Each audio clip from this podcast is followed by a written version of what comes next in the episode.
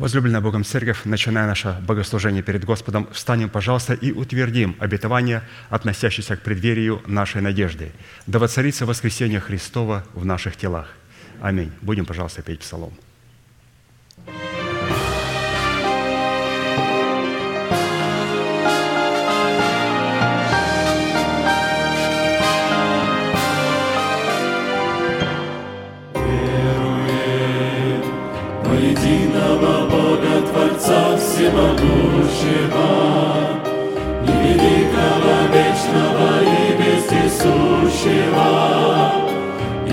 Духа Святого в деянии сильного, Триединого Бога и Бога единого, ибо Духа Святого в деянии сильного, Триединого Бога и Бога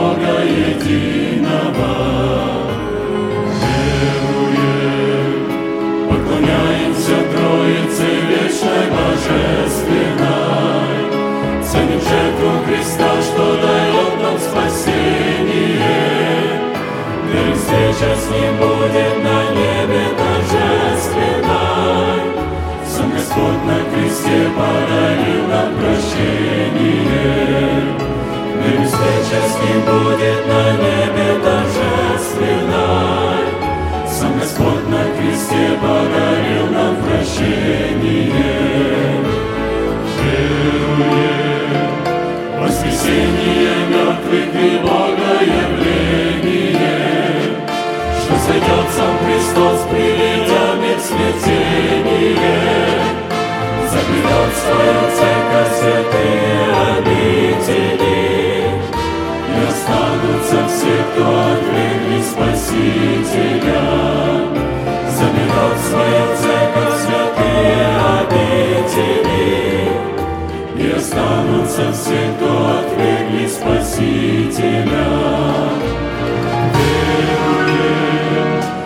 Справедлив наш Господь и верные, что Иисус своей кровью явил искупление. Он за смертью поправил своим воскресение.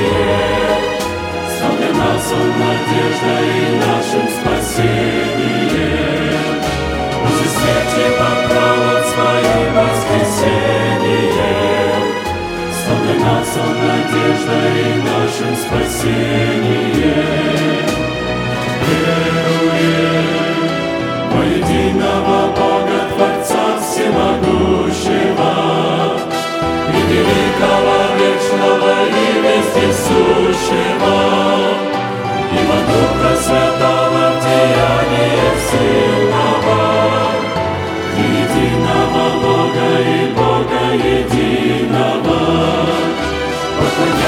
Троице вечной божественной, и встреча с ним будет на небе.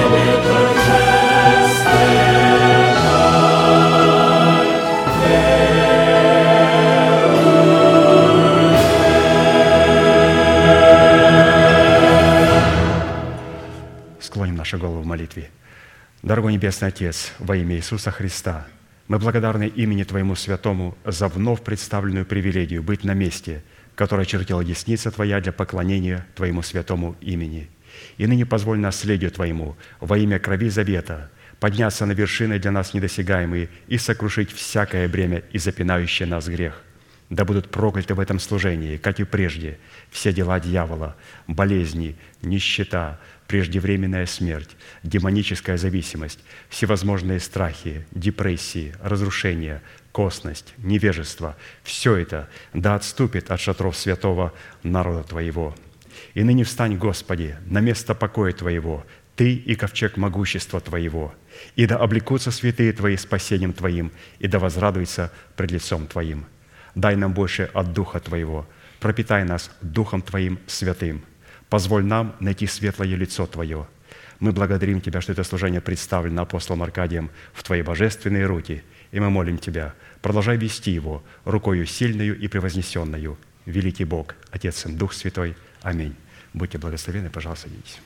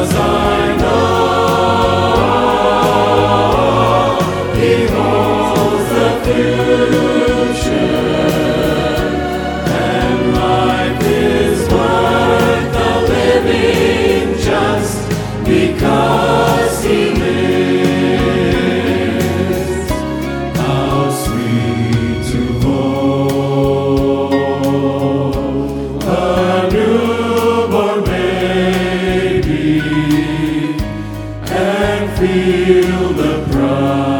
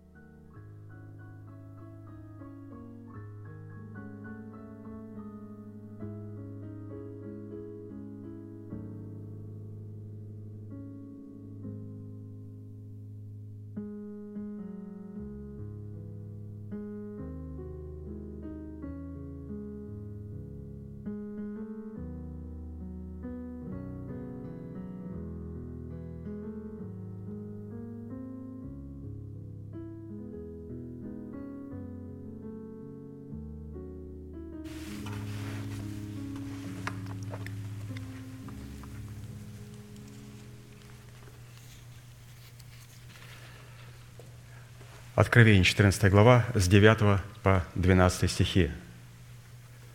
«Кто поклоняется зверю и образу его, и принимает начертание на чело свое или на руку свою, тот будет пить вино ярости Божьей, вино цельное, приготовленное в чаше гнева его, и будет мучим в огне и сере перед святыми ангелами и перед Агнцем.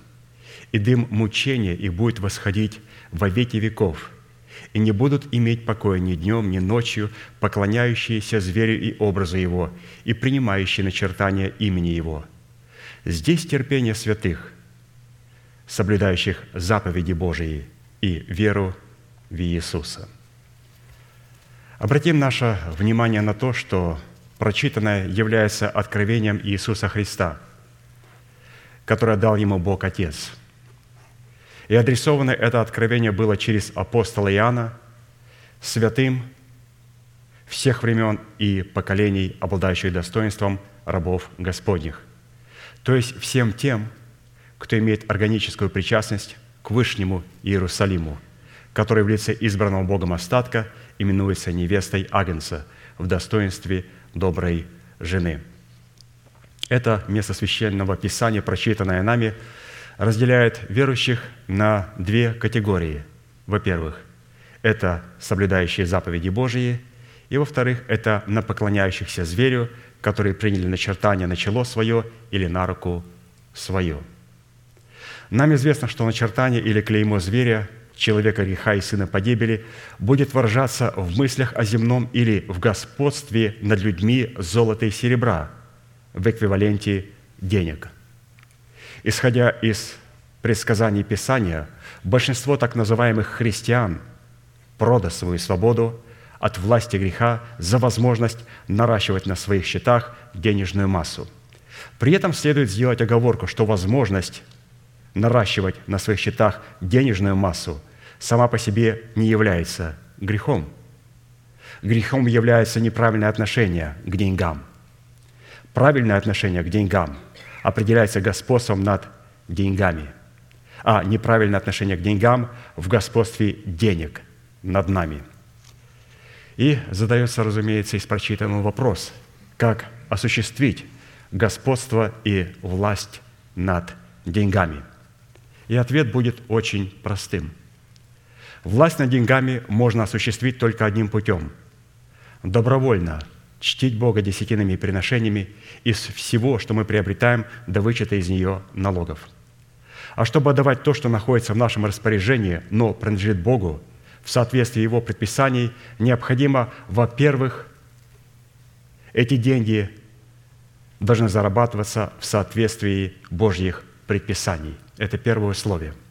Мы должны их зарабатывать, деньги, в соответствии Божьих предписаний.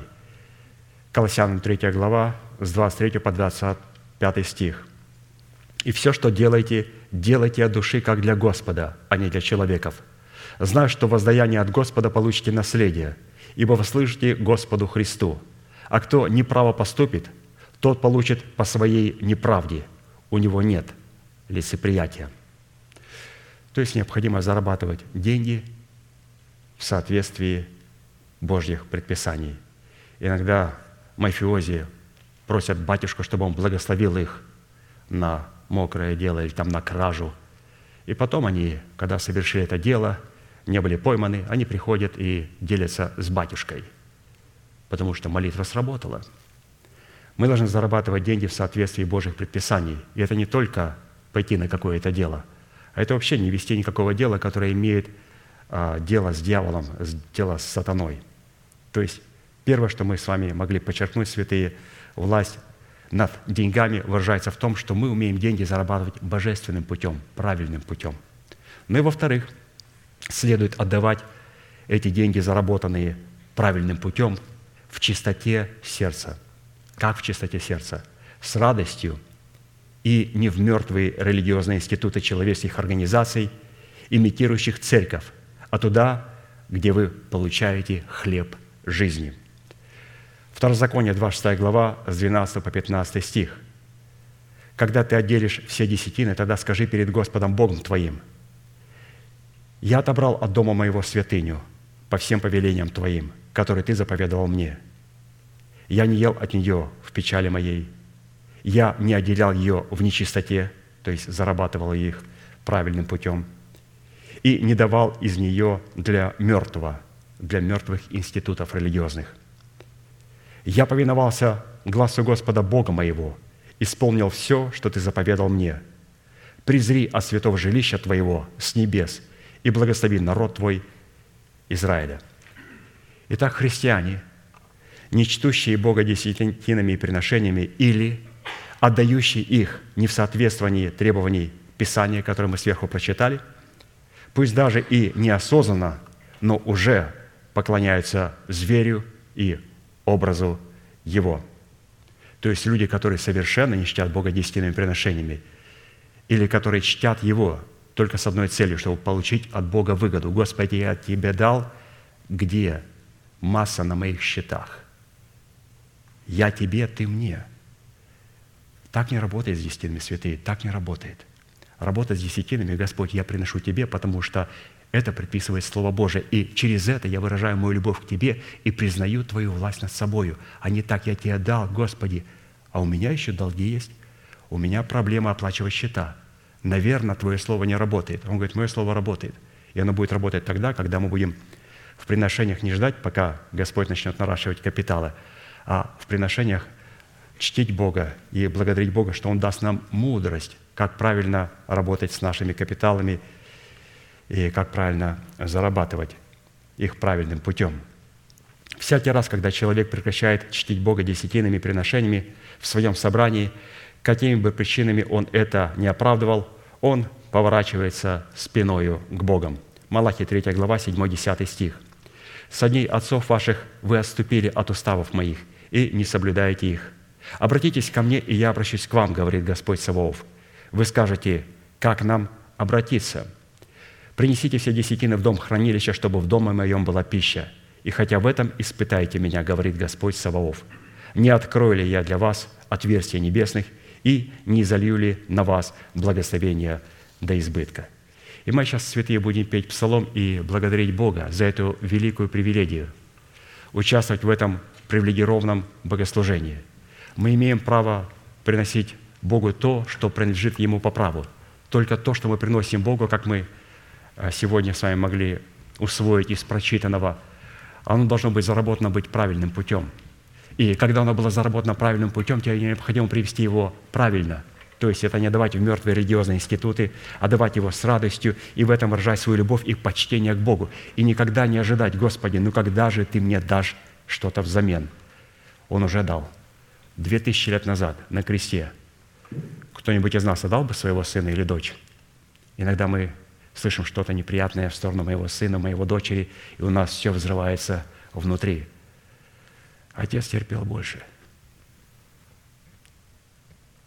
И он не взорвался.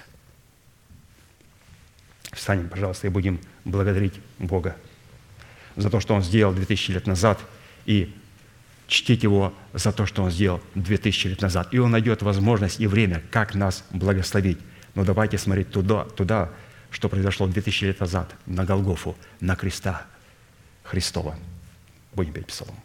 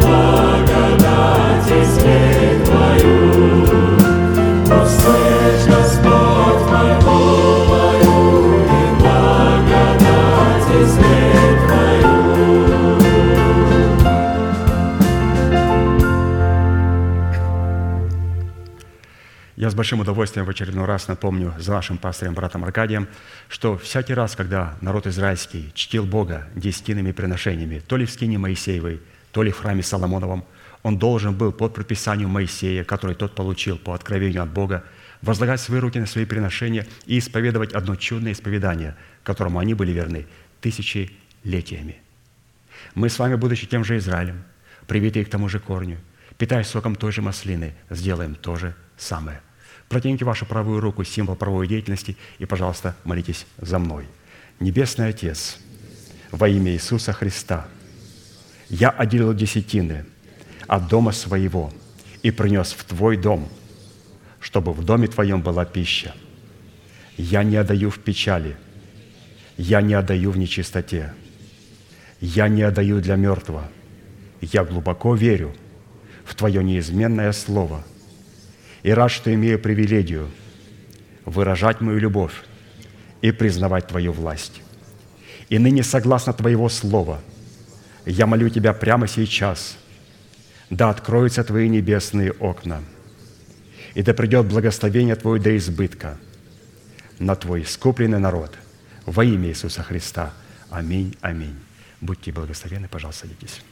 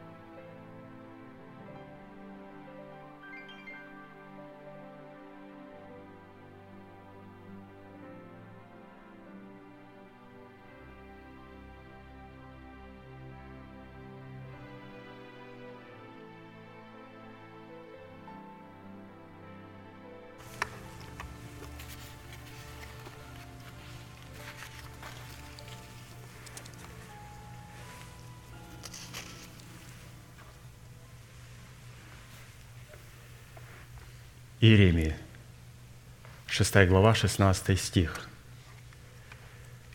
«Так говорит Господь, остановитесь на путях ваших и рассмотрите, и расспросите о путях древних, где путь добрый, и идите по нему, и найдете покой душам вашим».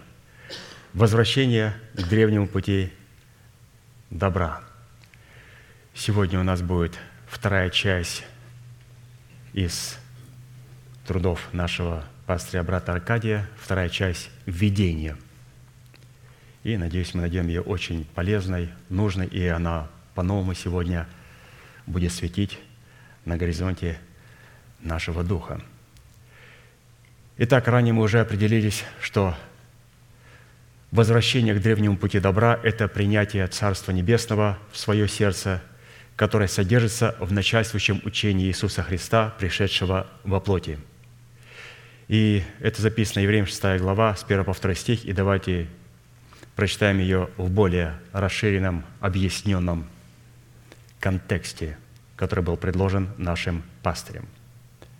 И он будет звучать следующим образом – Посему, окропив себя начальствующим учением Христа и облегшись в оружие света, содержащегося в господстве этого учения, устроим себя в Дом Божий, потому что невозможно дважды полагать основание обращения от мертвых дел и вере в Бога, учению о крещениях, о возложении рук, о воскресении мертвых и о суде вечном.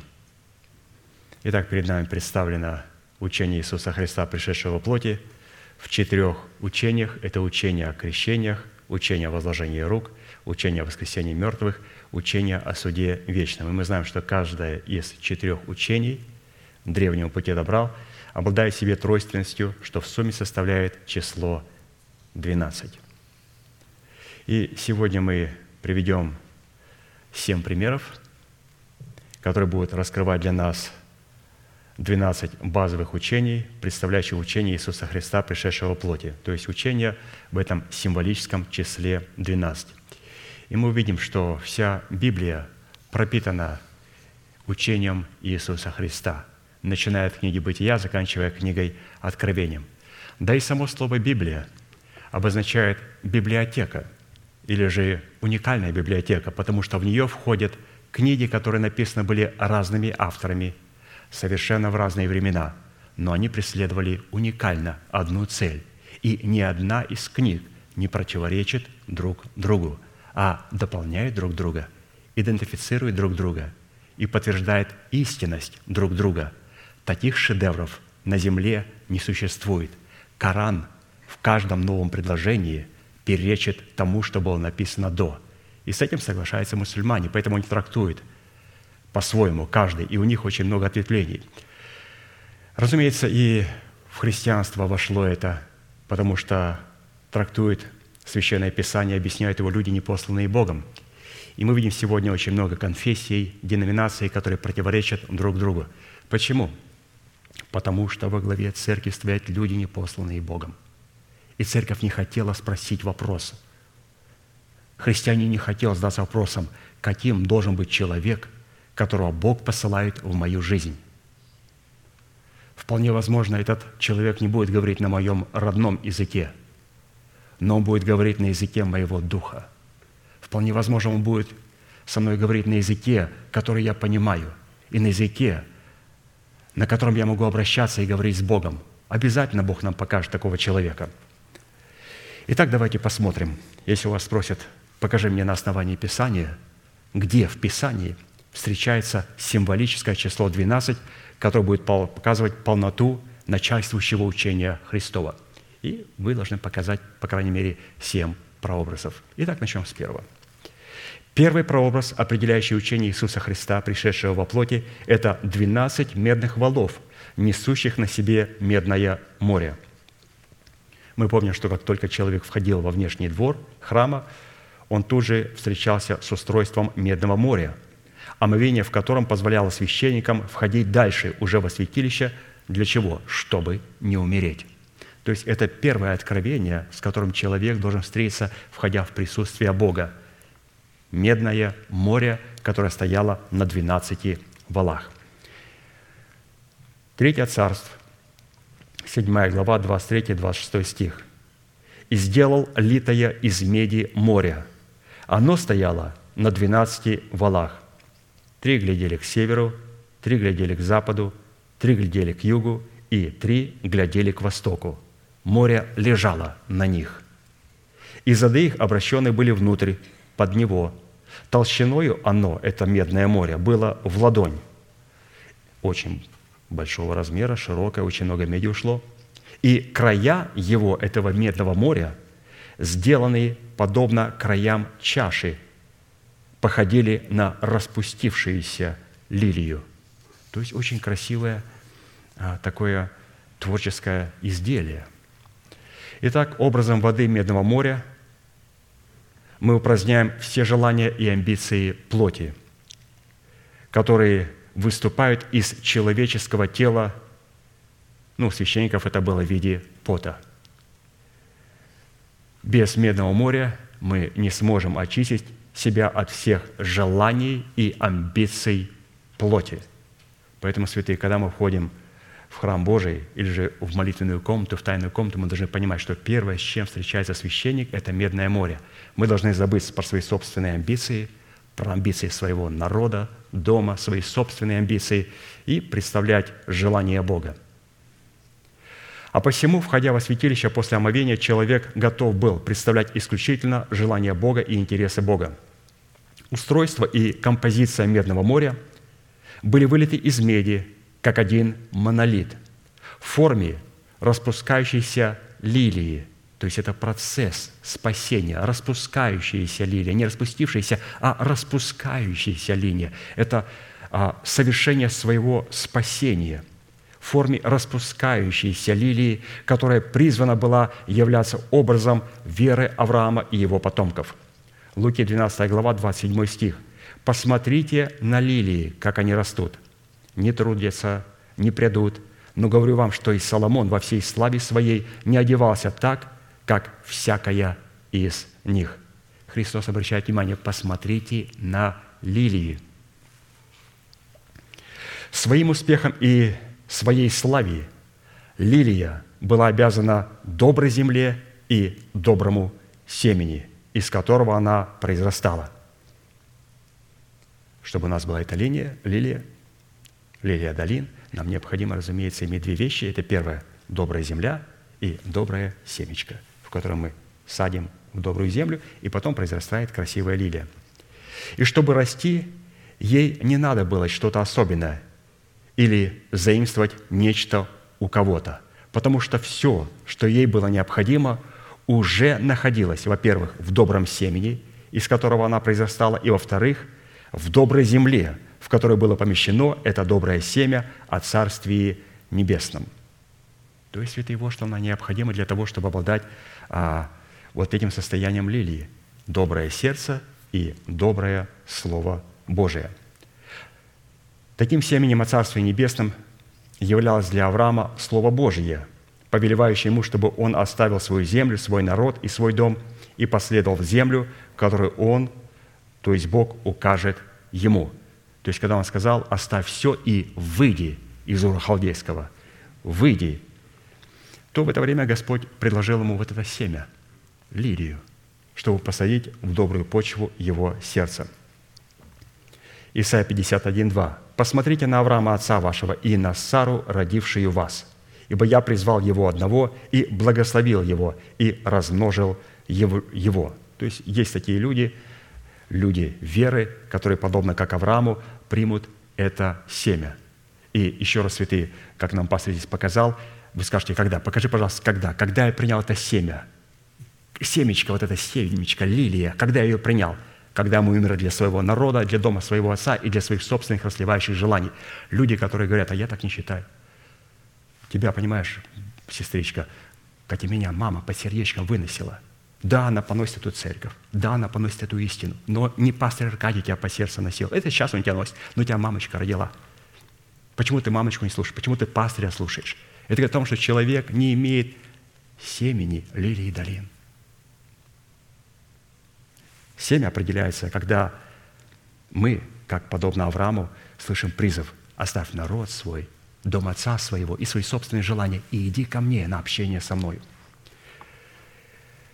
Землей, которую указал Бог Аврааму, являлось его новое сердце и его новый дух, способные принимать доброе семя и оплодотворяться им, что на практике означало повиноваться Слову Божьему и таким образом да давать себе место для пребывания Всевышнего. Иезекииль 18, 31, 32. «Отвергните от себя все грехи ваши, которыми согрешали вы, и сотворите себе новое сердце и новый дух. И зачем вам умирать, дом Израилев? Ибо я не хочу смерти умирающего, говорит Господь Бог, но обратитесь и живите». А как обратиться и жить? Необходимо отвергнуть от себя все грехи, которые мы согрешали, и сотворить в себе новое сердце. Новое сердце. Для чего новое сердце, мы помним? Новое сердце добрая земля, чтобы туда посадить доброе семечко. Потому что Господь, когда сеет семечко свое, свое семя в недобрую почву, все это умрет. А посему нам необходимо смотреть на Авраама, как он смотрел на четыре стороны света, уподобляясь образу 12 валов. Давайте посмотрим, как это делал Авраам. Бытие 13 глава, 14-18 стихи. «И сказал Господь Бог Аврааму, после того, как Лот отделился от него, «Возведи очи твои из места, на котором ты теперь, посмотри, к северу и к югу, и к востоку и к западу, ибо всю землю, которую ты видишь, тебе дам я и потомству твоему навеки, и сделаю потомство твое, как песок земной. Если кто может сосчитать песок земной, то и потомству твое сочтено будет». И этого недостаточно было, просто посмотреть. Теперь он говорит ему, теперь встань и пройди. То есть недостаточно смотреть, недостаточно просто слышать Слово Божье, необходимо начинать действовать, исповедовать Слово Божие, вставать и начинать ходить вдоль и поперек, вдоль и поперек. Встань и пройди по земле сей, в долготу и в широту ее, ибо я тебе дам ее». И двинулся, и двинул Авраам шатер, и пошел, и поселился у Дубравы Мамри, что в Хевроне, и создал там жертвенник Господу.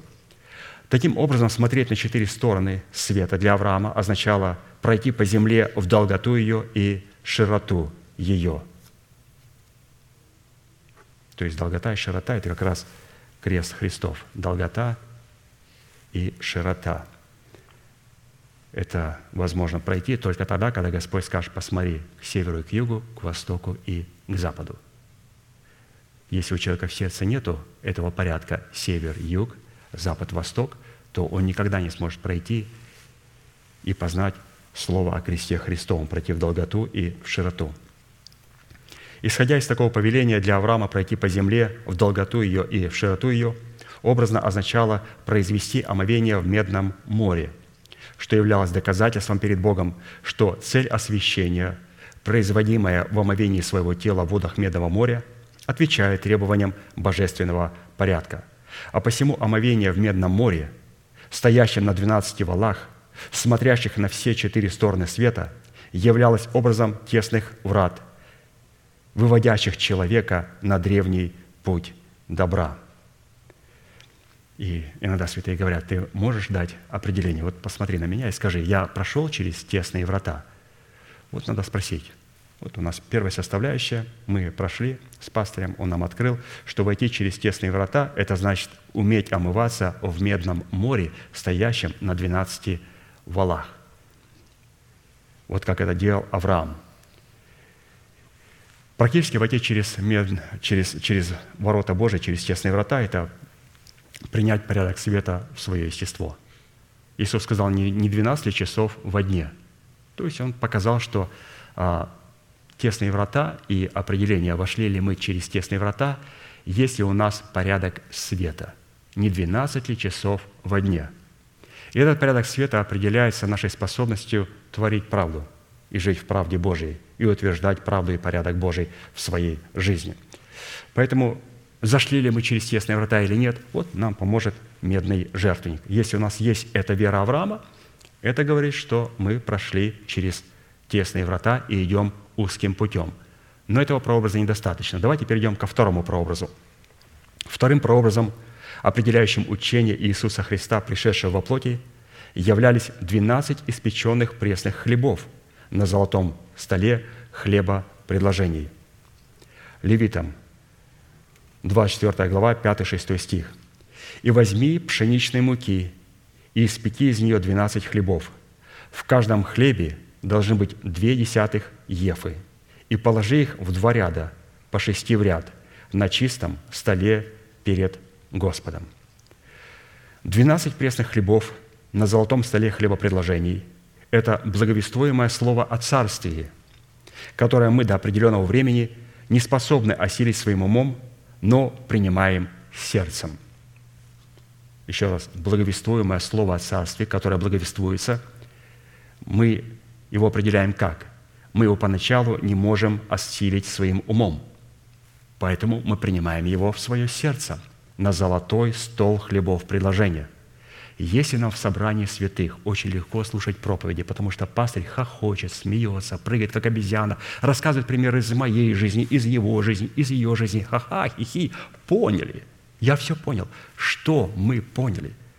Слово Божие, когда преподается о Царстве Божьем, первый, кто должен все понять и прочитать в сердцах наших, это Яхве – и потом, когда Господь прочитает ясно написанное откровение, потом Он дозволит нам, как священникам, питаться с золотого стола хлебов предложения. С одной стороны, такой подход к слушанию благовествуемого Слова о Царстве Божьем является свидетельством своевременного послушания и полного доверия совершенной воле Бога. А с другой стороны, такой подход к слушанию Слова Божьего является в сердце человека золотым столом хлебопредложений, где Бог может утолять свое алканье и свою жажду. Если человек разумеет эту истину своим сердцем и не противится ей своим умом, но смиряет свой ум, то это означает, что такой человек в очах Бога оставил младенчество и стал мужем совершенным. И такой человек вошел через тесные врата вот, святые, пожалуйста, второй пример. Каким образом вошли ли мы с вами через тесные врата? Наше отношение к 12 хлебам, которые лежат на золотом столе хлебов предложения. И Писание говорит, что они были в два ряда по шесть, очень аккуратно разложенные. Это не был стол, на котором было накидано очень много хлебов. Это были хлеба, которые были очень аккуратно положены. Писание говорит о Марии – что она слышала слово, она его не понимала, но она очень аккуратно слагала это слово в сердце о Сыне Иисусе Христе. Не понимала, но аккуратненько слагала. Почему? Потому что у нее был золотой стол хлебов предложений. И те вещи, которые она сказала, понимала, за ним стоит Господь, это Господь. Она их не понимает. Она очень аккуратненько, как на золотом столе хлебов предложения, в два ряда по шести хлебов на каждом слагала перед Господом. Так же и делали священники. Они полагали их в субботу, и потом в субботу снимали их и вкушали их. То есть, когда мы имеем способность слагать свое сердце аккуратно и благодарить Бога, Господь, благодарю Тебя за слово, которое я слышу, у меня нет совершенно никакого противления, никакой злобы. Я отложил всякое коварство и всякую злобу, чтобы в кротости принять благовествуемое слово. Я принимаю это слово. И Господь говорит, хорошо, на следующем собрании, в следующую субботу я дам тебе ответ на те загадки, которые заданы в твоем сердце обязательно – до тех пор, пока мы не сложим их в божественном порядке, не будем ожидать откровения, Дух Святой не будет открывать нам тех слов, которые Он нам преподает в своей служении. И мало того, Писание говорит, а столик должен быть золотой, полностью чистенький, никакой пыли, все должно быть протерто. И там должен лежать рядом с хлебами чистый ливан, то есть благоухание Христово. Что такое благоухание Христово? Писание говорит, чтобы мы не повреждали Слово Божье – то есть ту истину, которую мы приняли в свое сердце и положили на золотом столе хлебов предложения, там должен лежать ливан, веточка ливана здесь, в этом ряду, и веточка ливана здесь. И это благоухание.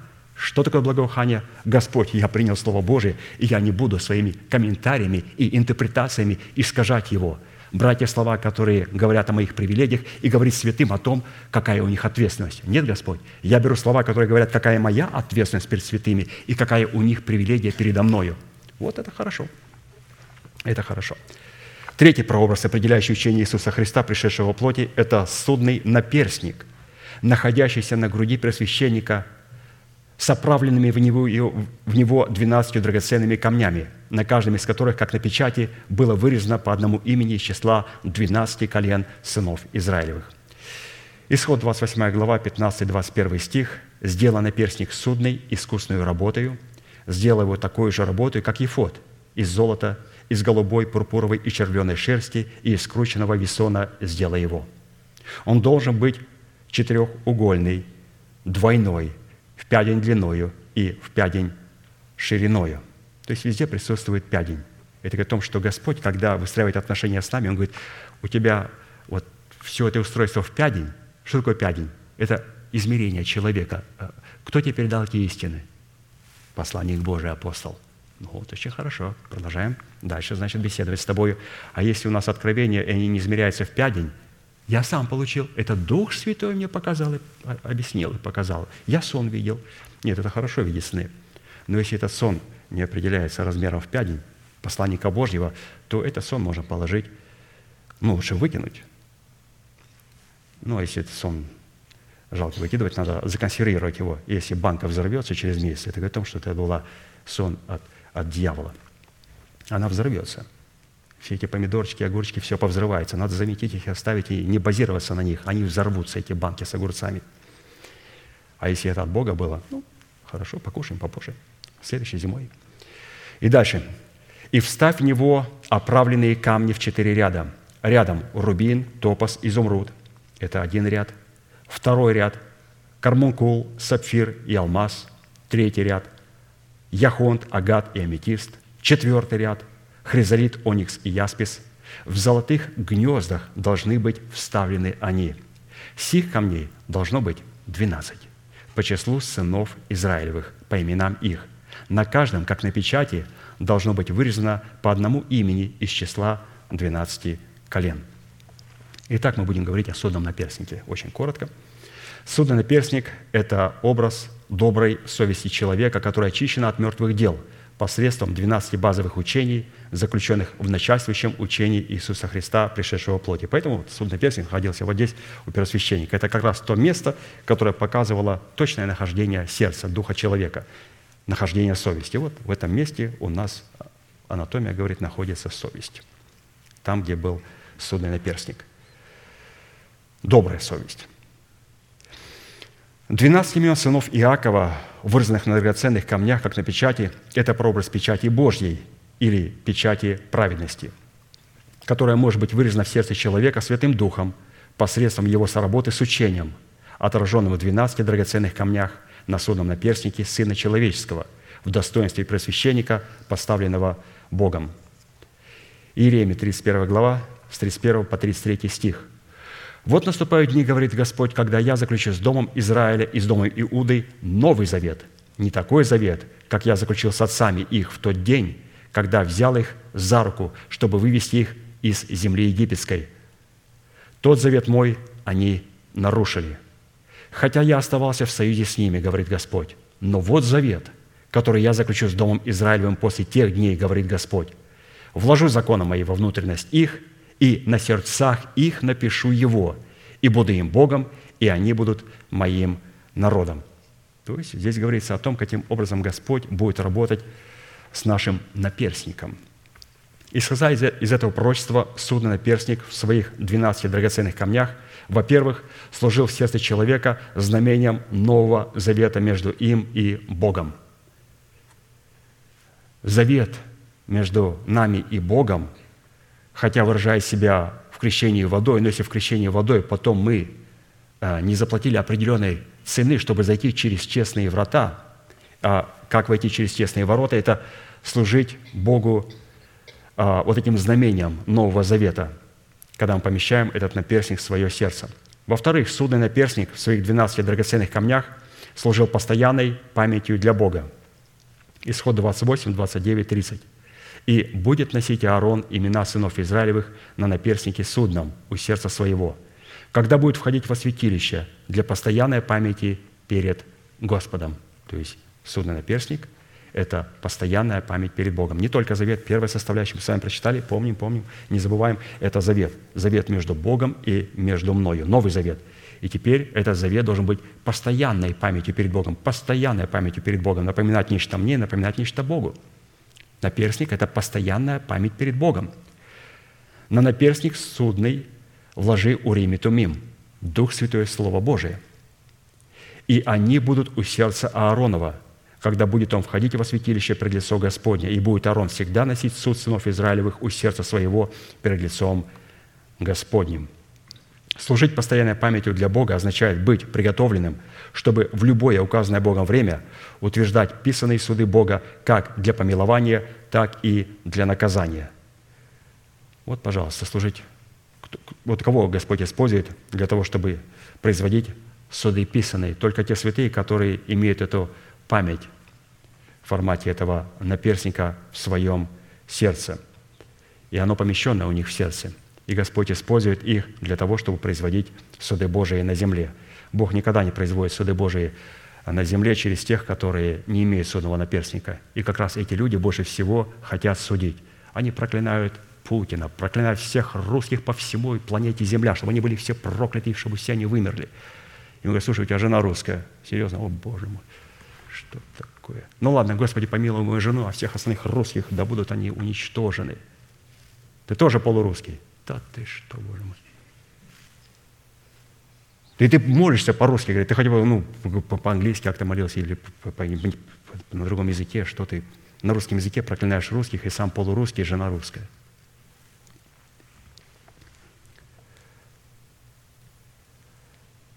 То есть у нас должен быть святый судный наперстник. Для того, чтобы производить суды Божии, должен быть судный наперстник. Ну, третий, третий прообраз судного наперстника. Третий судный наперстник в своих 12 драгоценных камнях служил сердце человека тесными вратами – благодаря которых Святой Дух мог открывать человеку древний путь добра. Фраза «сделай наперстник судный искусственную работою» была обращена к Моисею и к тем людям, которые были помазаны Богом, изготавливать священные одеяния для священников. Посмотрите, кто работает над моими одеяниями. Моисей и те люди, которых Бог помазал. Никто, ни моя, ни мама, ни папа, ни... никто. Тех, которых Бог поставил в церкви что указывает на тот фактор, что изготовление судного наперстника в предмете доброй совести, судный наперстник – добрая совесть, и не будем позволять нашим родителям, родственникам и нашему дяде и тете формировать мою совесть. Для этого есть Моисей в церкви. Итак, судный наперстник в предмете доброй совести может быть изготовлен иначе, как только стражем, поставленным Богом его порядке, а не теми людьми, которых мы избрали посредством выборов, инструментами демократии или теми, которые сами себя поставили. Необходимо всегда помнить, что Церковь Иисуса Христа – это не земное устройство со структурой демократии, а устройство небесное со структурой теократии, в которой люди, призванные быть стражами, представляющими совершенную волю Бога, не могут избираться людьми, не разумеющими этой воли посредством голосования, а всегда поставляются Богом посредством других стражей, посредством других помазанников. То есть вот через этих стражей Господь совершает свою работу в церкви и работает над нашим наперстником. Ефесян 4 глава, 11-14 стих. «И Он поставил одних апостолами, других пророками, иных евангелистами, иных пастырями и учителями». Для чего? К совершению святых, на дело служения, для созидания тела Христова. И как долго они это будут делать? доколе все придем в единство веры и познания Сына Божия, в мужа совершенного, в меру полного возраста Христова, дабы не были младенцами, колеблющимися и увлекающимися всяким ветром учения, по лукавству человеков, по хитрому искусству обольщения». То есть вот третья составляющая, которая открыла для нас начальствующее учение в числе 12. Хорошо, четвертый прообраз, определяющий учение Иисуса Христа, пришедшего во плоти, это порядок шествия – израильского народа по пустыне, который располагался вокруг скинии собрания, точно так, как расположены были 12 валов, несущие на себе медное море. Точно в таком расположении находилась и армия Израиля, или же Израиль вокруг скинии. Числа 2 глава с 1 по 27 стих, читаем выборочно. «И сказал Господь мой, э, и сказал Господь э, Моисею и Аарону, говоря, «Сыны Израилевы должны каждый ставить стан свой при знамени своем, при знаках семейств своих, при скинию собрания. Вокруг должны ставить стан свой. С передней стороны к востоку под знаменем стана Иуды ставили стан свой колено Иосахарова и колено Завулонова. К югу под знаменем стана Рувимова ставили стан свой колено Симеонова и колено Гадова. К западу под знаменем стана Ефремова ставили стан свой колено Манасина и колено Вениаминова.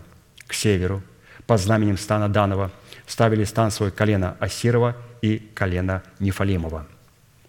Складывается впечатление, что четыре израильские армии призваны были защищать Скинию, в которой пребывал Бог, от врага, но на самом деле такой порядок в поставлении станов вокруг Скинии свидетельства свидетельствовал, что они сосредоточены были на поиске Бога. Вот такое интересное расположение армии Божьей не для того, чтобы защищать Бога, а для того, чтобы искать Бога, чтобы Он защитил нас. А посему, если Отдельные собрания провозглашают, что они ищут Бога, но в то же самое время не могут дать определение Царству Небесному, им не знаком порядок этого Царства, отраженный в начальствующем учении Иисуса Христа, пришедшего во плоти, то такие люди, хотя и говорят, что ищут Бога, на самом деле ищут возможности использовать принципы веры для своего пиара, для своего успеха, процветания в этой материальной жизни. В силу чего они подобляются той категории людей, которые ищут тесные врата не на том месте, на котором они пребывают, и не теми инструментами, которыми их можно обнаружить. Давайте посмотрим эти инструменты. Матфея 6 глава, 31-33 стих. «Итак, не заботьтесь и не говорите, что нам есть, или что пить, или во что одеться, потому что всего этого ищут язычники, и потому что Отец ваш Небесный знает, что вы имеете нужду во всем этом. Ищите же прежде Царство Божие и правды Его, и это все приложится вам». Богу такой порядок построения народа вокруг Скинии – давал возможность найти и открыть себя им, и также возможность защищать его и воевать на его стороне против его врагов.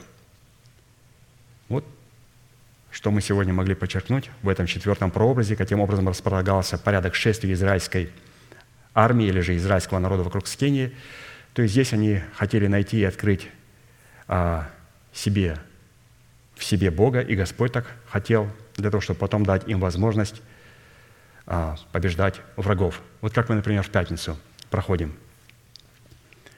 Мы читаем о том, что исповедание полномочий, содержащихся в сердце Давида, в восьми именах Бога, позволило Давиду, Давиду возлюбить и призвать достопоклоняемого Господа, а Богу дало основание задействовать полномочия этих имен и этих возможностей против врагов Давида – и в этом порядке мы выражаем Господу свою любовь, свою признательность, и мы ищем Его лица. И Господь найдет способы тем образом нас защитить. Хорошо, святые. Пятый прообраз, определяющий учение Иисуса Христа, пришедшего во плоти, это престол царя Соломона, на ступенях которого стояло 12 львов. Третья царств, 10 глава, 18-20 стихи. И сделал царь большой престол из слоновой кости и обложил его чистым золотом. К престолу было шесть ступеней, и двенадцать львов стояли там на шести ступенях по обе стороны. Подобного всему не бывало ни в одном царстве. Нет, в других царствах тоже были очень красивые престолы. Но Господь восхищается только вот этим престолом. И говорит, что подобного всему не было нигде – то есть Господь называет это своим шедевром, это называет классикой. И это то, что приводит его в восторг.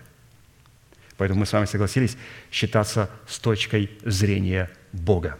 Если Он восхищается престолом, давайте посмотрим на Него, чтобы и мы начали восхищаться им. Итак, в Писании лев как положительный образ всегда является определением человека, которого Писание называет праведным или непорочным. Притчи, 28 глава, 1 стих. «Нечестивый бежит, когда никто не гонится за ним, а праведник смел, как лев». То есть у праведника есть качество льва. Но под львом у праведника не только называется его смелость. Если за этой смелостью не стоит начальствующее учение Иисуса Христа – то это не смелость, а это просто самоубийство. Это какой-то камикадзе. На основании каких принципов и истин ты проявляешь такую, проявляешь такую смелость. То есть за этой смелостью, когда у человека есть смелость, и он идет, он должен знать, что за тобой кто-то стоит. И поэтому давайте посмотрим, что стоит за этим львом. За этим львом стоят 12 львов, которые стояли на шести ступенях. Шесть ступеней – это число человеческое, которое определяет естество человека, то есть мое естество. А вот 12 львов на шести ступенях определяют праведность человека, посредством которой он может княжить над самим собою. Вот где определяется смелость. И действительно, такого престола, с позиции которого бы человек мог господствовать, судить и управлять своим естеством, нет ни в одной религиозной системе этого мира. Престол, с позиции которого, еще раз, человек может господствовать, судить и управлять не другими святыми, а своим собственным естеством. Такого нету в мире нигде, и тем более ни в одной религиозной системе.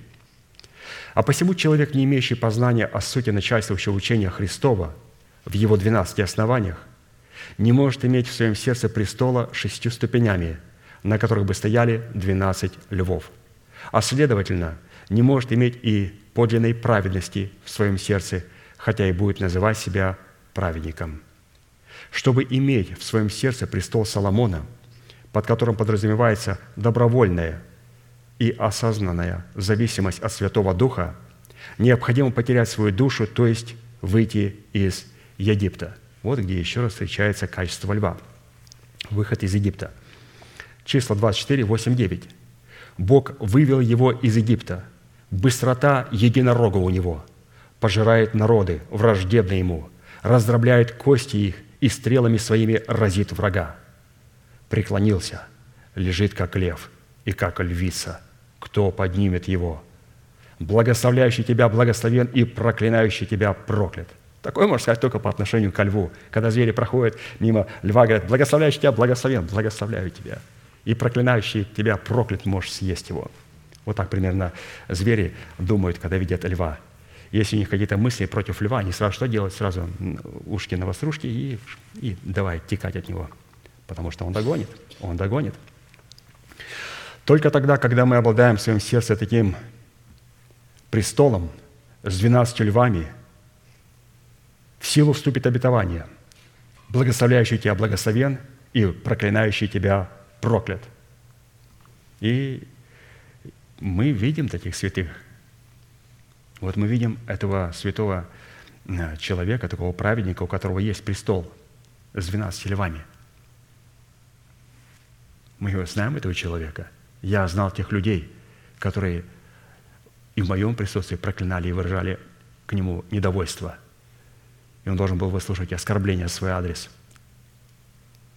И потом этих людей не было – Люди должны изучить Писание, что когда у человека есть престол, на котором есть шесть ступеней, и на них стоят двенадцать львов, сохрани Господь, говорить какое-то проклятие в сторону этого человека.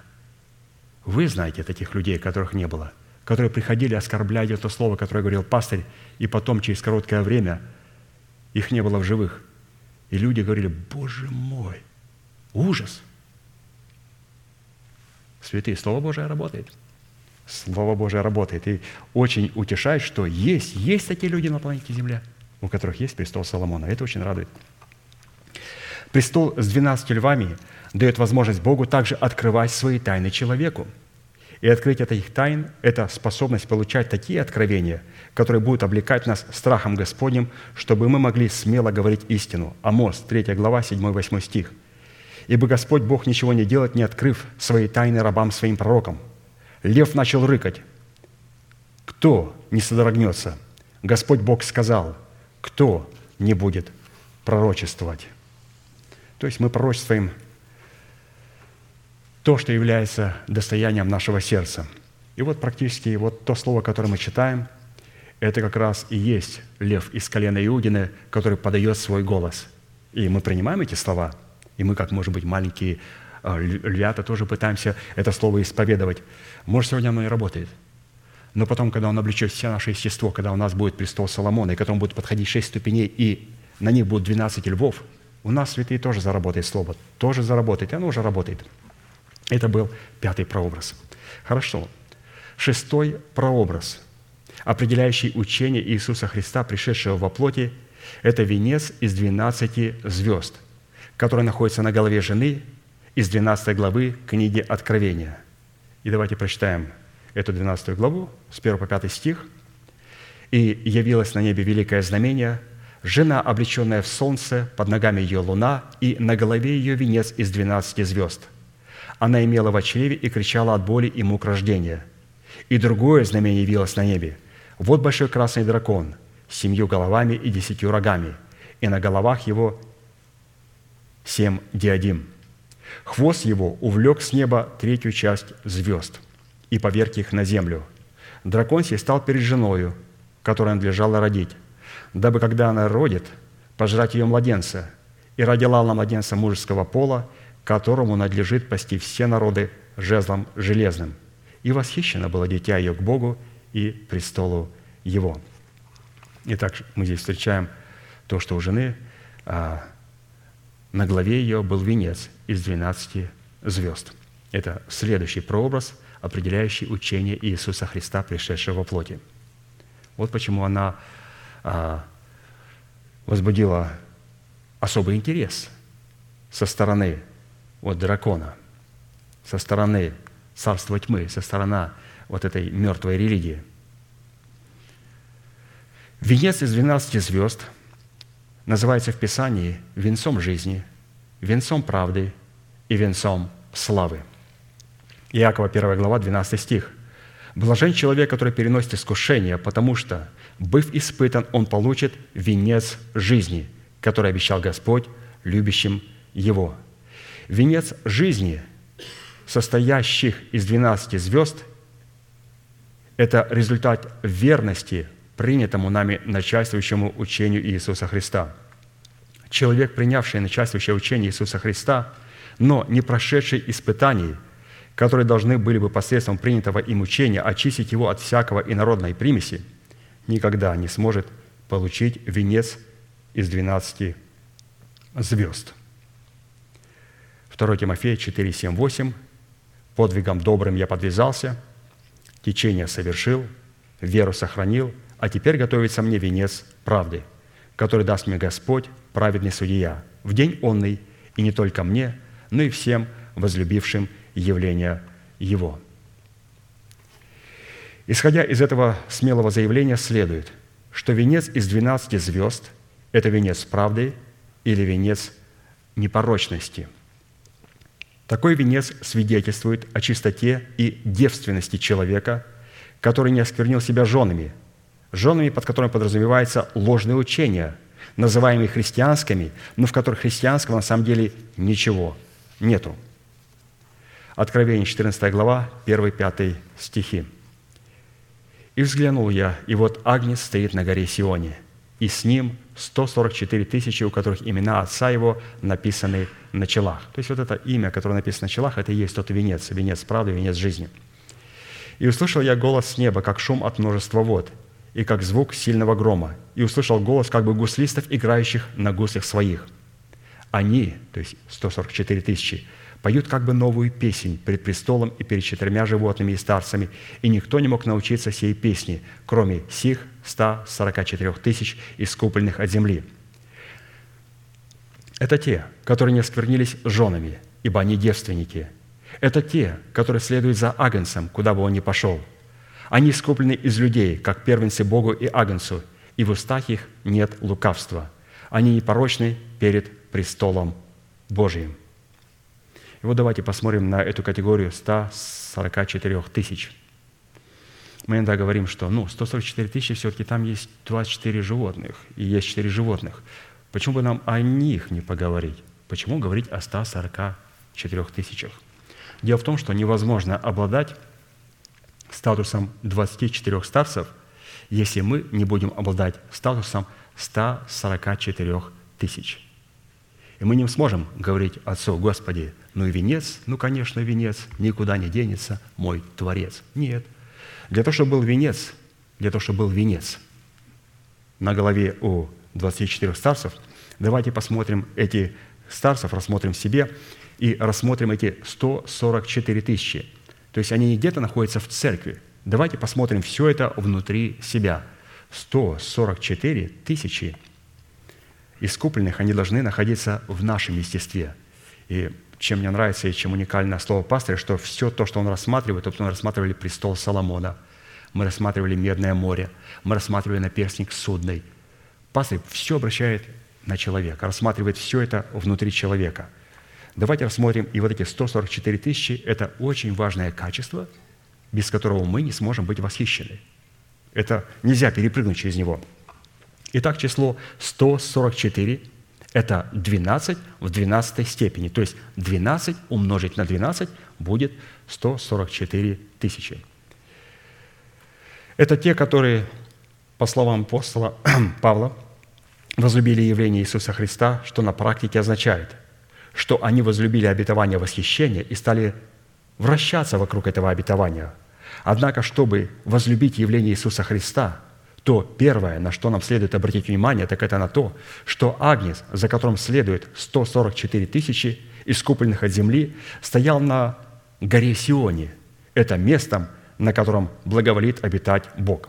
Поэтому наше отношение к Сиону определяет, если у нас вот это качество в сердце, 144 тысячи, где они были? Они были с Агнцем на горе Сионе. Гора Сион – это единственная гора, которая поставлена Богом во главу всех гор, имеющихся на земле, на которой при шумных восклицаниях будет поставлен краеугольный камень Вселенной – Иисус Христос. Захария 4,7 «Кто ты, великая гора перед Зававелем? Ты равнина, и вынесет он краеугольный камень при шумных восклицаниях, благодать, благодать на нем». То есть здесь мы видим о том, каким образом строится храм Божий, служение оправдания при шумных восклицаниях.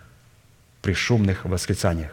То есть, когда Господь созидает свой храм, служение оправдания, храм, он идет при радостных, шумных восклицаниях. То есть должен присутствовать элемент непорочной радости. Кто же такой был Зарававель? Зарававель, рожденный в Вавилоне, это князь из колена Иудина, который вошел в родословную Господа Иисуса Христа. Он, Зарававель, вывел народ израильский из вавилонского пленения и заново построил на горе Сионе разрушенный вавилонянами храм Господень. А посему венец из двенадцати звезд будет дан тому, кто выйдет из Вавилона и обратится к древнему пути добра и придет на гору Сион, чтобы воздвигнуть на этой горе святилище, то есть служение оправдания, которое будет созидаться при глазах радости.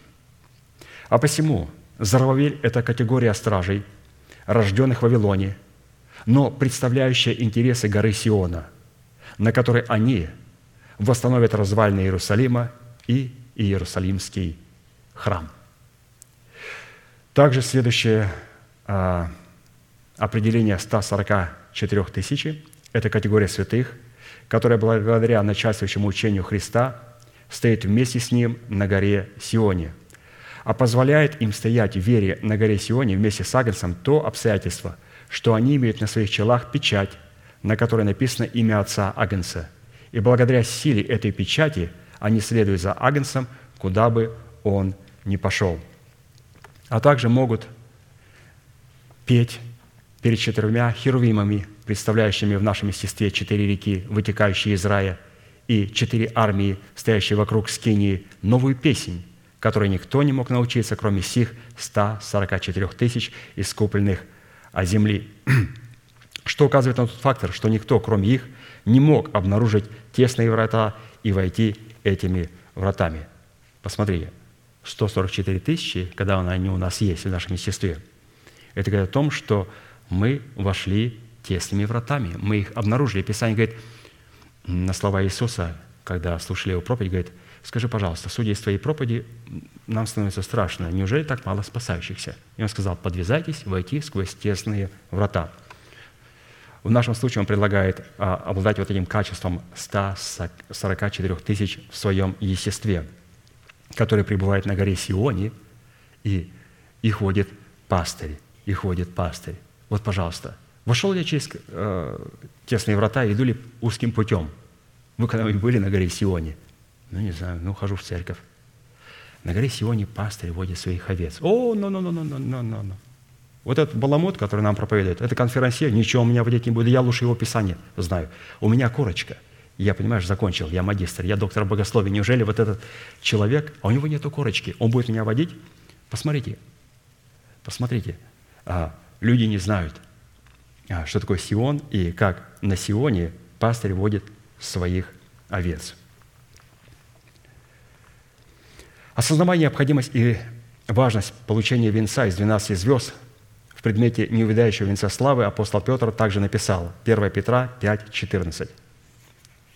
1, 4. Пастырей ваших умоляю, я сопастырь и свидетель страданий Христовых и соучастник в славе, которая должна открыться. Пасите Божие стадо, какое у вас, надзирая за ним непринужденно, но охотно и богоугодно, не для гнусной корости, но из усердия, и не господствуя над наследием Божьим, но подавая пример стаду. И когда явится пастырь-начальник, вы получите неувидающий венец славы.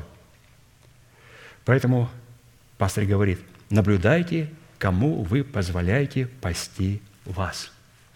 Человеку, который обладает контролирующим духом и пытается говорить вам то, что нравится вашему слуху, потому что освобождает вас от обязанности вести жизнь доброго подвига. Или же человеку, который пасет вас не из гнусной корости, но из усердия, подавая вам пример, как следует вести жизнь подвига веры.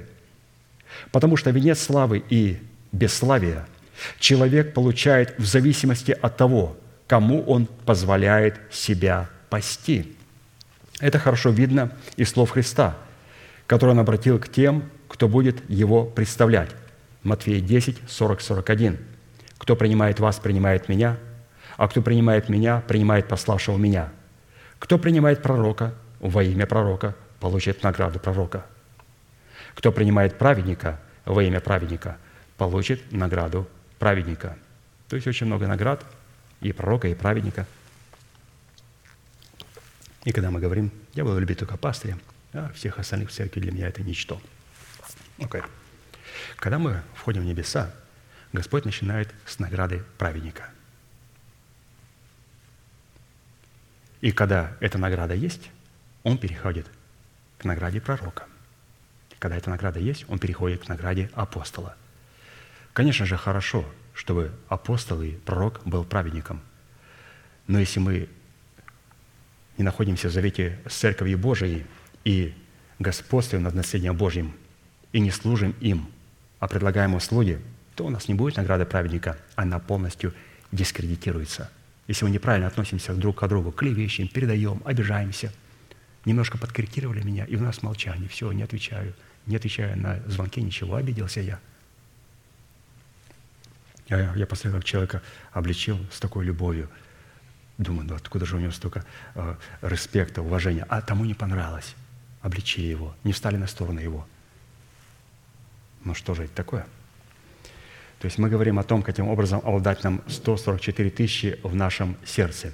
Они ходят за своим пастырем. То есть Господь пасет нас через своих посланников, через своих представителей – ну, это еще один прообраз 144 тысяч. Давайте еще посмотрим на один пример, что такое 144 тысячи в нашем естестве, в нашем сердце.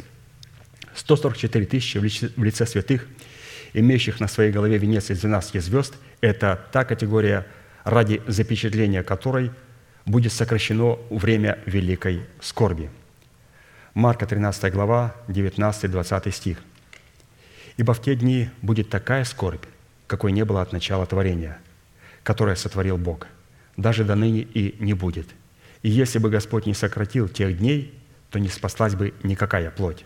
Но ради избранных, то есть вот ради 144 тысяч избранных, которых Он избрал, сократил те дни. Избранные – это малое стадо по отношению к большому стаду званных ко спасению – и это стадо относится как раз к категории 144 тысяч.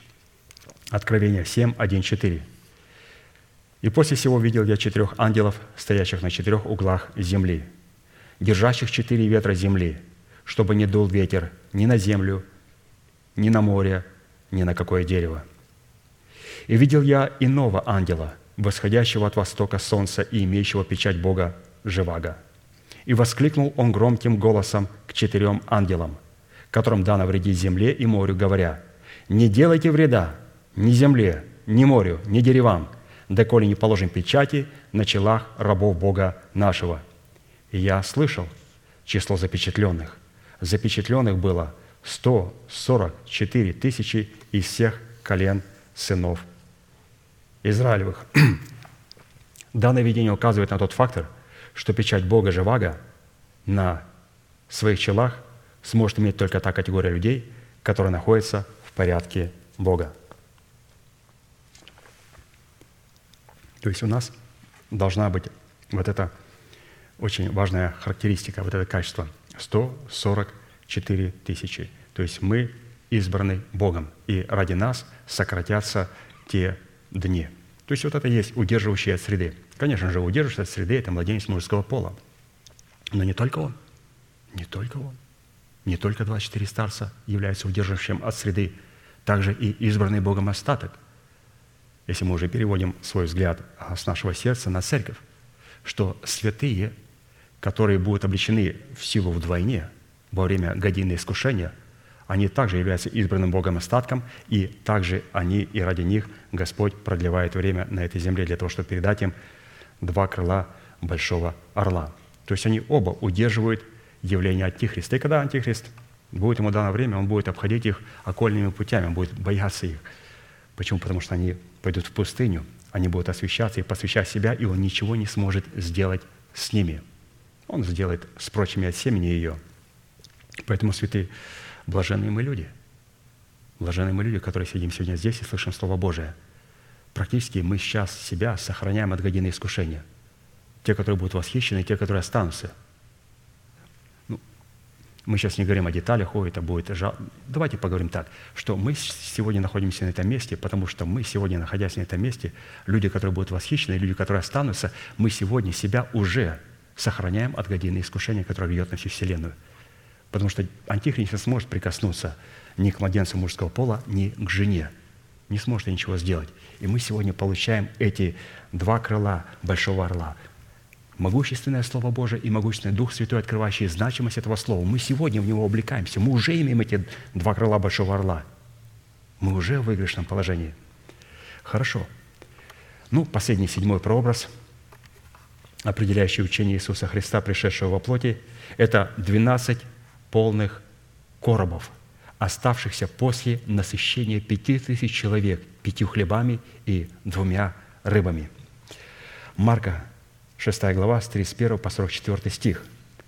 Иисус сказал им, «Пойдите вы одни в пустынное место и отдохните немного, ибо много было приходящих и отходящих, так что и есть им было некогда. И отправились в пустынное место в лодке одни. Народ, увидев, как они отправились, и многие узнали их. И бежали туда пешие из всех городов, и предупредили их. Наперед прибежал туда народ, куда они хотели отдохнуть. И собрались к ним. Иисус, выйдя из лодки на место своего отдыха, небольшой вакейшн, увидел множество народа и сжалился над ними – потому что они были как овцы, не имеющего пастыря. И начал учить много. Святые, это время приходит. Прежде чем пастырь придет в наше собрание, будет время, толпы будут бежать сюда. Где сегодня будет апостол проповедовать? Толпы будут бежать. Он пошел на отдых, приходит там толпы, там собрание стоит и ждет его. Только он знает, где он будет, там будет его ожидать. Мы читаем дальше. Поэтому пастору надо будет, не надо будет говорить, когда он уезжает. И когда он уезжает, это опасно. Просто держать это внутри своего сердца. Не знаю, это возможно или нет, не знаю. Читаем дальше. «И как времени прошло много, ученики его, приступив к нему, говорят, «Место здесь пустынное, а времени уже много. Отпусти их, чтобы они пошли в окрестные, чтобы они пошли в окрестные деревни и селения и купили себе хлеба, ибо им нечего есть». Он сказал им в ответ, «Вы дайте им есть». И сказали ему, «Разве нам пойти купить хлеба динариев на 200 и дать им есть?» Но он, Иисус, спросил их, «Сколько у вас хлебов?» «Пойдите и посмотрите». Посмотрите, что у вас в сердце, что у вас там есть. Если у вас там золотой стол с хлебами предложения. Если, сколько у вас в сердце хлебов? Они, узнав, посмотрев в свое сердце, сказали, «Пять хлебов и две рыбы». О, Иисус обрадовался. Все, это все, что надо. Тогда повелел им рассадить всех отделениями на зеленой траве и сели рядами по сто и по пятидесяти. Он взял пять хлебов и две рыбы, возрев на небо, благословил и преломил хлебы и дал ученикам своим, чтобы они раздали им. и две рыбы разделил на всех. И ели все, и насытились. И набрали кусков хлеба и остатков от рыб двенадцать полных коробов. Было же евших хлебы около пяти тысяч мужей. Двенадцать короб, коробов полных. Это пять хлебов и две рыбки, двенадцать полных больших коробов. Когда мы, святые, встречаемся друг с другом и начинаем общаться, если после нашего общения мы не выносим 12 коробов, ой, я это вижу, вот святые приходят сюда, а вопрос, и говорят, а, пастор, помните, вот это говорил, вот это, а, и это пришло, и вот это. Один маленький вопрос. И они после общения, смотрю, там уже у них 12 коробов, коробов, коробов, наполненных есть. Пустыня – это один из образов отделения от окружающего мира или освящения. Народ, увидев, как ученики отправились в пустыню, и многие их узнавали. Народ знал, что там, где будут находиться ученики, там будет всегда находиться Иисус. Там, где будут находиться ученики, там всегда будет находиться Иисус и Дух Святой, и истинное помазание, и Слово Божие. И поэтому, ища Иисуса, они в буквальном смысле слова побежали пешими из всех городов туда, куда направлялись ученики Иисуса. И они не ошиблись. Они встретили там Иисуса. Иисус увидел там множество жалости над ними, потому что они были как овцы, не имеющие пастырей. Писание говорит, что Он начал учить их много. Однако, когда они проголодались, ученики обратились к Иисусу и сказали Ему, чтобы Он отпустил народ в селение купить себе хлеба, потому что не было им что есть. И тогда Иисус, обратившись к ученикам, сказал, «Вы дайте им есть». Это ключевая фраза святых. «Вы дайте им есть». Вы дайте им есть. Вы дайте им есть. Практически все, все, чему учил Иисус, должно было найти свое подтверждение в 12 коробах оставшихся кусков от пяти хлебов и двух рыб. Теперь давайте посмотрим, что это за пять хлебов и две рыбки, которые, когда они у нас есть, и присутствует в нашем общении, то тогда мы сможем вынести из нашего общения 12 коробов наполненных. И Господь очень э, бережно относился с хлебом, очень бережно. Когда что-то оставалось, он не сказал, да выкиньте, вон помойка есть. Нет. Он говорит, сохраните, заверните, потом покушаем. Собралось что-то, 12, он говорит, сохраните, покушаем. Это сколько надо было кушать? 12 коробов. Он говорит, а много людей, мы потом будем дальше кушать вместе, уже вместе, все, все вместе будем кушать. Пять хлебов – это образ пятигранного служения через благовестие, которых Бог дает жизнь миру. Две рыбы – это два великие свидетеля перед Богом всей земли в лице благовествуемого Слова Божия о Царстве Небесном и в лице Святого Духа, наполняющего это Слово своей помазующей силой. Пять тысяч человек – это та категория людей из мира, которая сознательно – и добровольно поставила себя в зависимость от стражей в лице пятигранного служения, не которые абстрактно признают порядок Божий, а признают порядок Божий, признавая определенного стража. Что такое стража? Стража – это не сторож. Стража или страж – это человек, у которого есть эстафета, у которого есть величайшее откровение, и ему необходимо кому-то передать. Кому он передаст? Он бежит, проходит своего поприща, и он передает. Это страж. Он передает другому стражу, он берет у него эту эстафету и бежит дальше. Авраам бежит дальше и передает ее Сифу. Сифу берет, бежит дальше, передает Мафусалу и так далее, до Авраама. Авраам бежит и передает Господу Иисусу Христу. И Иисус берет эстафету, на нем не останавливается, бежит дальше, добегает до креста умирает, воскресает и передает эстафету апостолам. Апостолы по всему лицу земли передают эту эстафету не только евреям, а язычникам. Язычники бегут и передают эстафету в лице сегодняшних пастырей, апостолов, помазанников Божьих, передают Церкви Божьей. То есть вот это есть стражи. Это есть пять хлебов, которые должны присутствовать в служении святых. И две рыбы – это могущественное Слово Божие и Дух Святой. Пять тысяч человек – это категория святых, которые могут принять это пятигранное служение и принять могущественное Слово Божие и Дух Святой в свое сердце. А вот 12 полных коробов – это образ начальствующего учения Христова, подтверждающего верность Бога своему Слову. Исайя 40, 26, 31. «По множеству могущества и великой силы у него ничто не выбывает. Как же говоришь ты, Иаков, и высказываешь Израиль? Путь мой сокрыт от Господа, и дело мое забыто у Бога моего. Разве ты не знаешь?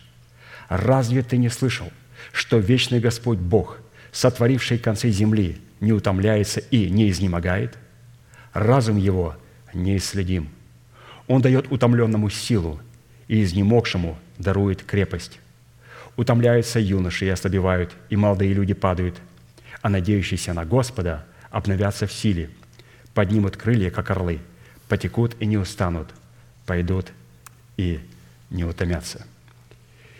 И сейчас, святые, мы будем молиться, и мы на это место призываем всех тех, кто утомлен, кто изнемог. Это будет то место, на котором Господь будет являть свою силу, свое могущество, свою крепость. И Он уже являет ее в могущественном Слове Божьем и в Духе Святом, который для нас сегодня продолжает открывать значимость Слова Божьего. Мы будем ждать вас у алтаря. Будьте благословенны в молитве. Я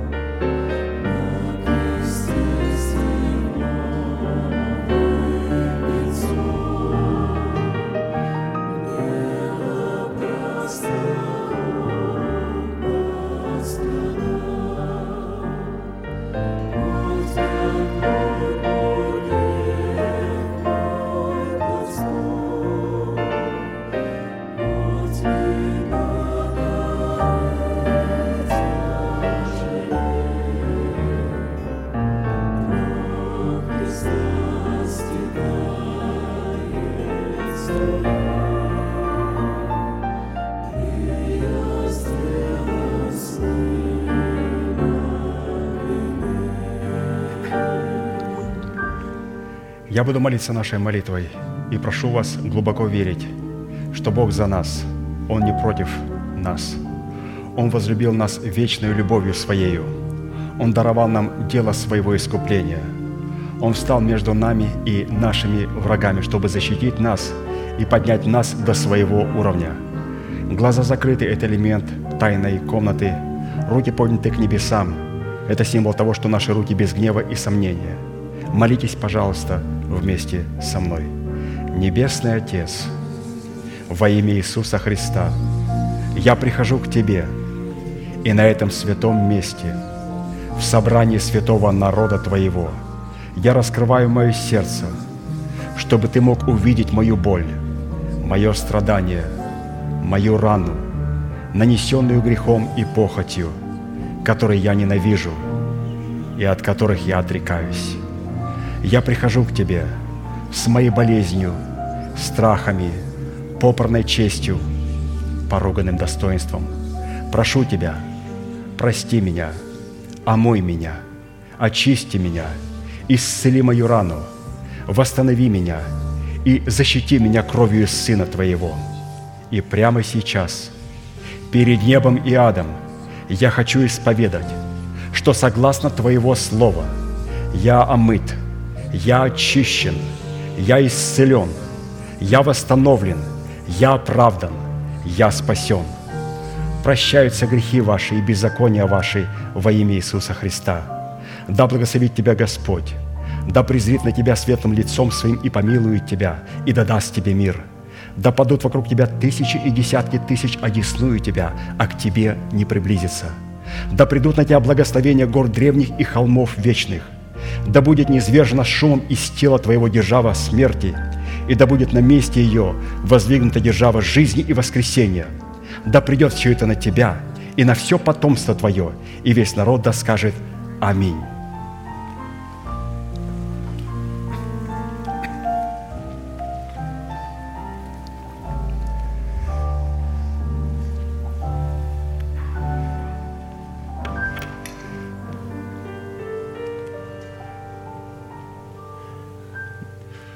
Святые, это была вторая часть из трудов нашего пастыря, введения в следующее воскресенье, если, разумеется, не вернется апостол Аркадий, если он вернется, мы это сделаем во вторник, но если он не вернется по определенным причинам, то в следующее воскресенье мы начнем уже с учения о крещениях. Ну, а теперь закончим нашей неизменной манифестацией.